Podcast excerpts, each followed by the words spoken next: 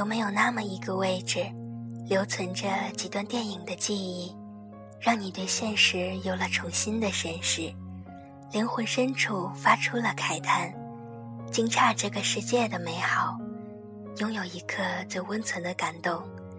亲爱的听众朋友们，大家好，这里是 FM 八零八幺三小萨的电台时间，我是主播萨格。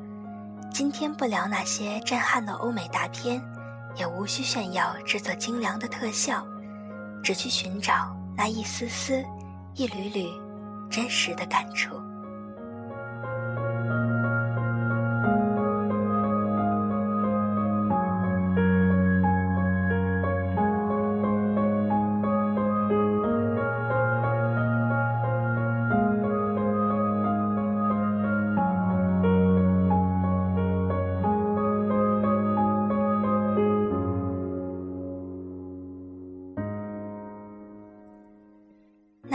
天，阿姆斯特丹，火药味十足的冷酷灵魂，与冬日暖阳般温暖的灵魂，来到了一个女人的面前。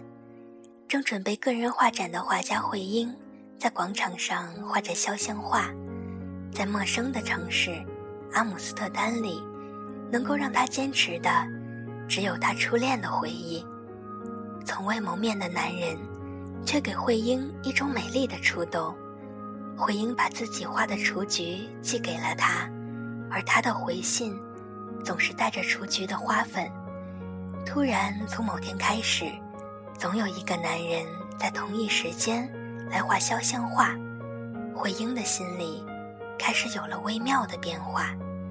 原来那个男人是国际刑警郑宇，他是为了执行任务，有意接近慧英而已。但是与慧英的接触过程中，深深被慧英的感动，而他，也变得慢慢的开始将心接近了他。他明明知道自己不是慧英等待的人，却又怕失去慧英，始终不敢对他说出真相。而朴义因为杀手的身份，只能默默的隐藏自己。心痛的看着郑宇与慧英的爱情，但是朴义伤心的爱情，也不会轻易的折服。一个女人面前的两个男人，都在为她而动摇。而更令人惊讶的是，朴义的暗杀任务上指定了国际刑警郑宇。命运，爱情，出局。记住，爱情要比等待爱情痛苦。来来往往的人群中，抱着必须要等待某人的心，就像慧英一样。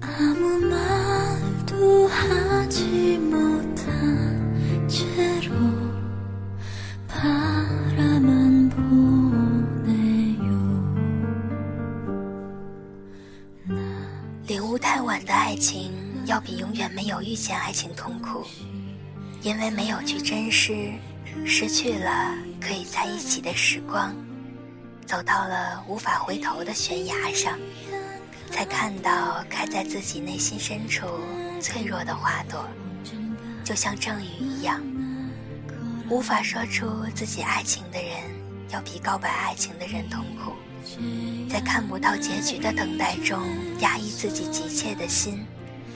每天徘徊在想象中的庭院，就像飘逸一样。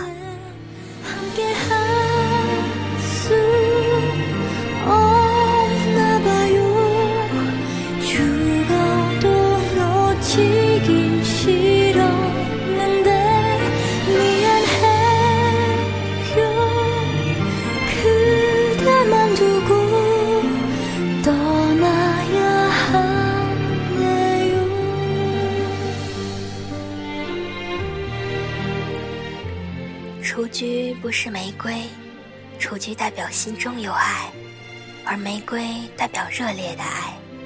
雏菊纤细，玫瑰有刺，脆弱的雏菊不是玫瑰，承载不了奢侈的爱情。雏菊的片名代表了一个悲剧的开始。最后，想起了那句经典的诗句。世界上最遥远的距离，不是天与地的距离，而是我站在你面前，你却不知道我爱你。当最后杀手抱着死去的慧英时，他们的距离才是最遥远的距离。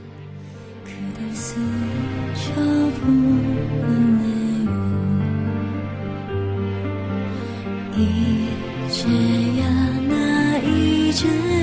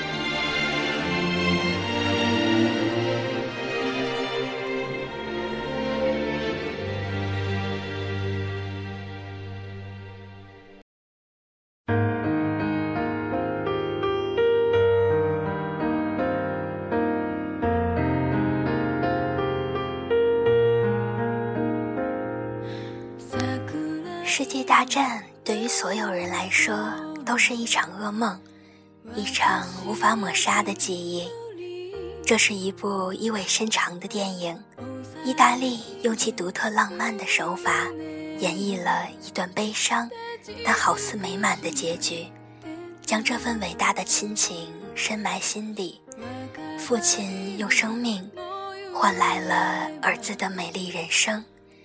开场的二十分钟。你无法把影片与“伟大”二字联系起来，一度因为罗伯托·贝尼尼的喜剧天分而发笑。随着剧情推进，笑中带泪。纳粹集中营的换分大赢奖游戏，成就了妻子与孩子的美丽人生。精神的可贵无关贫贱，无关身份地位。片中的父亲被枪毙前的鬼脸。还依然经常在我脑海中浮现出来。大概只有真正经历过残酷现实的人，才能懂得幽默吧。这是一个很美好、很幸福的故事，美好的让人想哭。我敬佩主角这个小人物对爱情、对儿子的爱，这是自私的我永远都无法做到的。早安。公主，谢谢基多给我的持久正能量。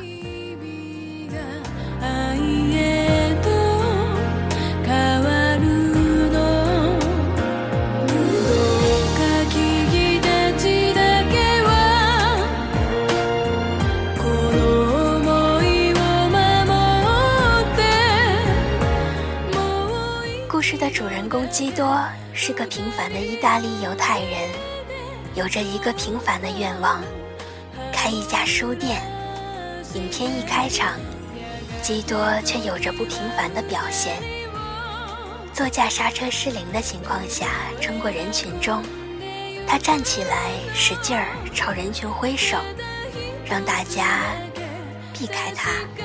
结果，准备接待法西斯军官的人群，却误以为基多才是那个。他们要接待的法西斯分子，纷纷以纳粹礼回敬。影片开场就拿严肃的纳粹元素做成笑话，定下了全片相对于其他有关纳粹、有关二战题材的不同的基调。轻松幽默中展现人间真情。当他跳下坦克，一头扑进妈妈怀里，高呼 “We win, We win 的时候，他还不知道自己口中的 “win” 已经由三个人变成两个。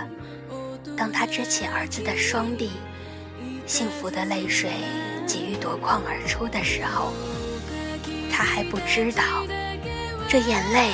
也终将倒流入灰与火交织的回忆里，汹涌地漫过丈夫冰冷的尸骸。故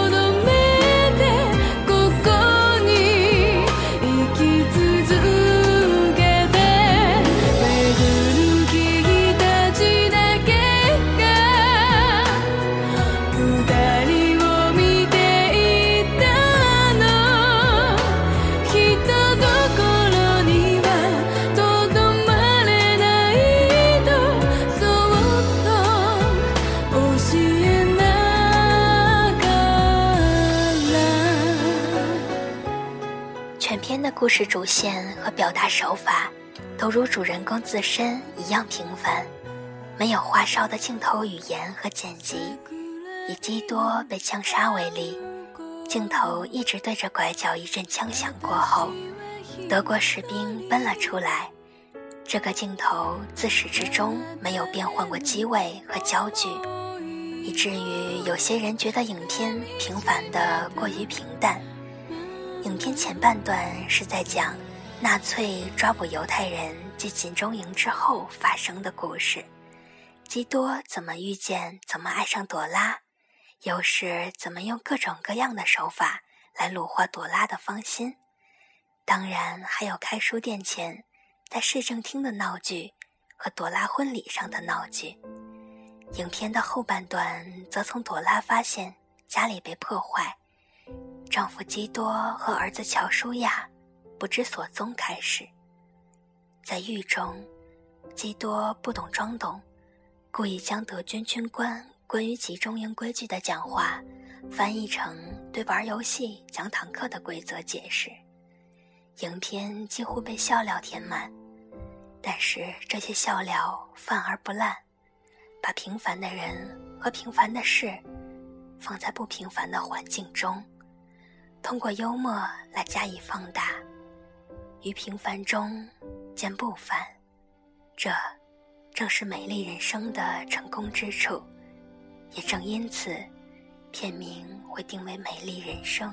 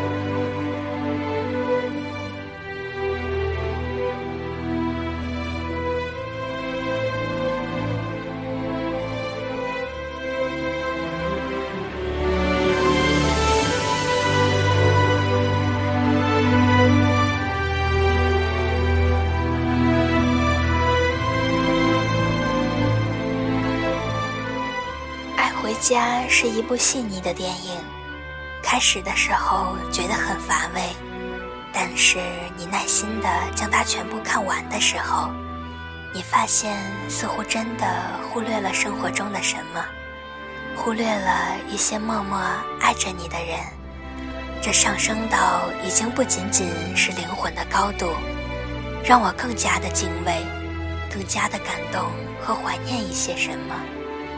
好的电影要用心看的，看的心里酸酸的。影片放映的过程中，不知落下多少次眼泪。外婆冒着大雨，与麦孙去玩喜欢的吃的。第二天发了高烧，没有鞋的外婆依然赤裸着双脚上山。为了给外孙买点吃的，不知道要辛苦多久。被外孙抛下的外婆，从城里走回了家。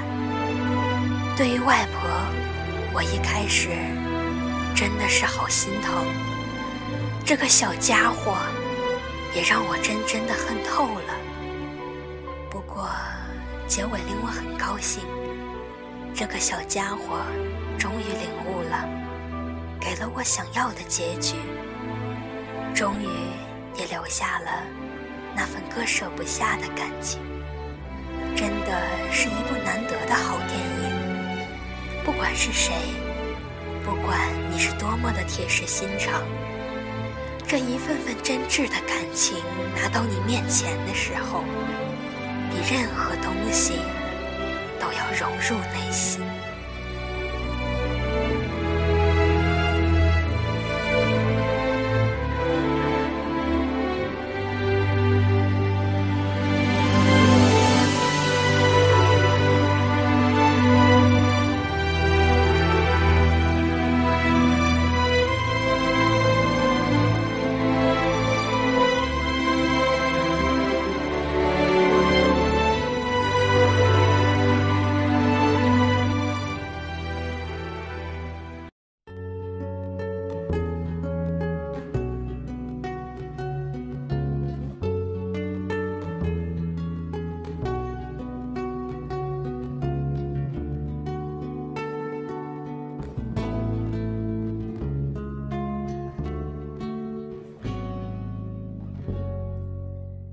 着这熟悉的旋律，我想大家一定知道这部电影的名字了。这个杀手不太冷，相当好的一部电影，合适的演员，吸引人的剧本，有肉的台词和让人舒服的画面的组合，那是一种撕心裂肺的感动。电影主题曲一直响在耳边，于是。电影中的一个个镜头，不停地回放在脑海中，眼泪和悲伤也像音乐一样不停地流出，这就是电影的魅力。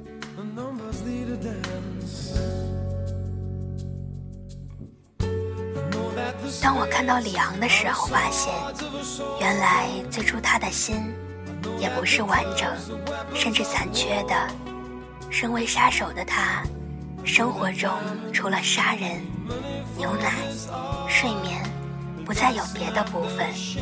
直到小女孩玛蒂达的出现，带给他的生活一抹新的阳光，补全了他心剩下的一部分。看到有一篇影评在写到里昂开门的时候，好像一束来自天堂的光，照在马蒂达的身上。与其说是光照在马蒂达的脸上，不如说是马蒂达的眼泪落在了里昂的心上。从这时候开始，里昂的心慢慢变得完整。依然记得里昂那看上去有些神经质的表现，那是儿童的天真与杀手的邪恶的完美融合。那枪林弹雨中的第一声“我爱你”，也成了最后一声。轻柔的琴声里响起一声沉重的低音，镜头模糊，摇晃，冰冷的地面上，奄奄一息的杀手。然而，他终于还是为马蒂达报了仇。惊天动地的爆炸声里，里昂轻轻地。合上了沉睡的眼睛，所有的爱都看不到尽头。杀手死了，女孩带着兰花回到了学校。Is life always this hard, or is it just when you are a kid? always 生活纵然不易，但是有了彼此，便有了走下去的意义。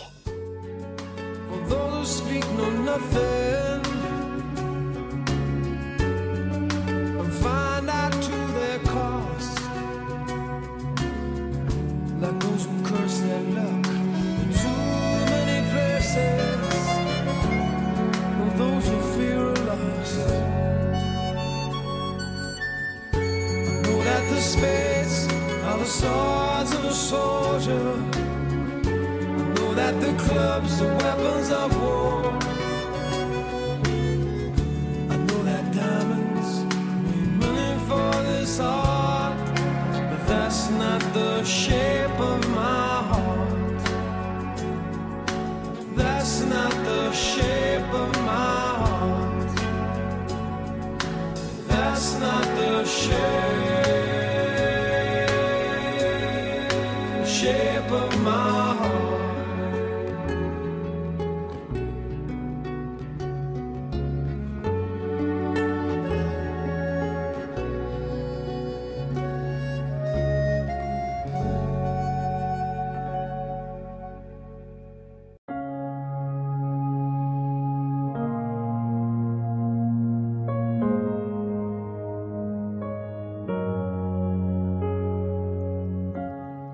人生是一场单程的旅行，即使有些遗憾，我们也没有从头再来的机会。与其纠结无法改变的过去，不如微笑着珍惜未来，因为人生没有如果。用我们喜欢的方式互相传递着此刻的心情。我会用心来制作每一期的电台节目，希望小撒的声音可以住进。你们心里的某个角落，我们可以成为精神上相伴的知己。FM 八零八幺三，小撒的电台时间，属于你我的安静时刻。感谢你的收听，我们下期再见。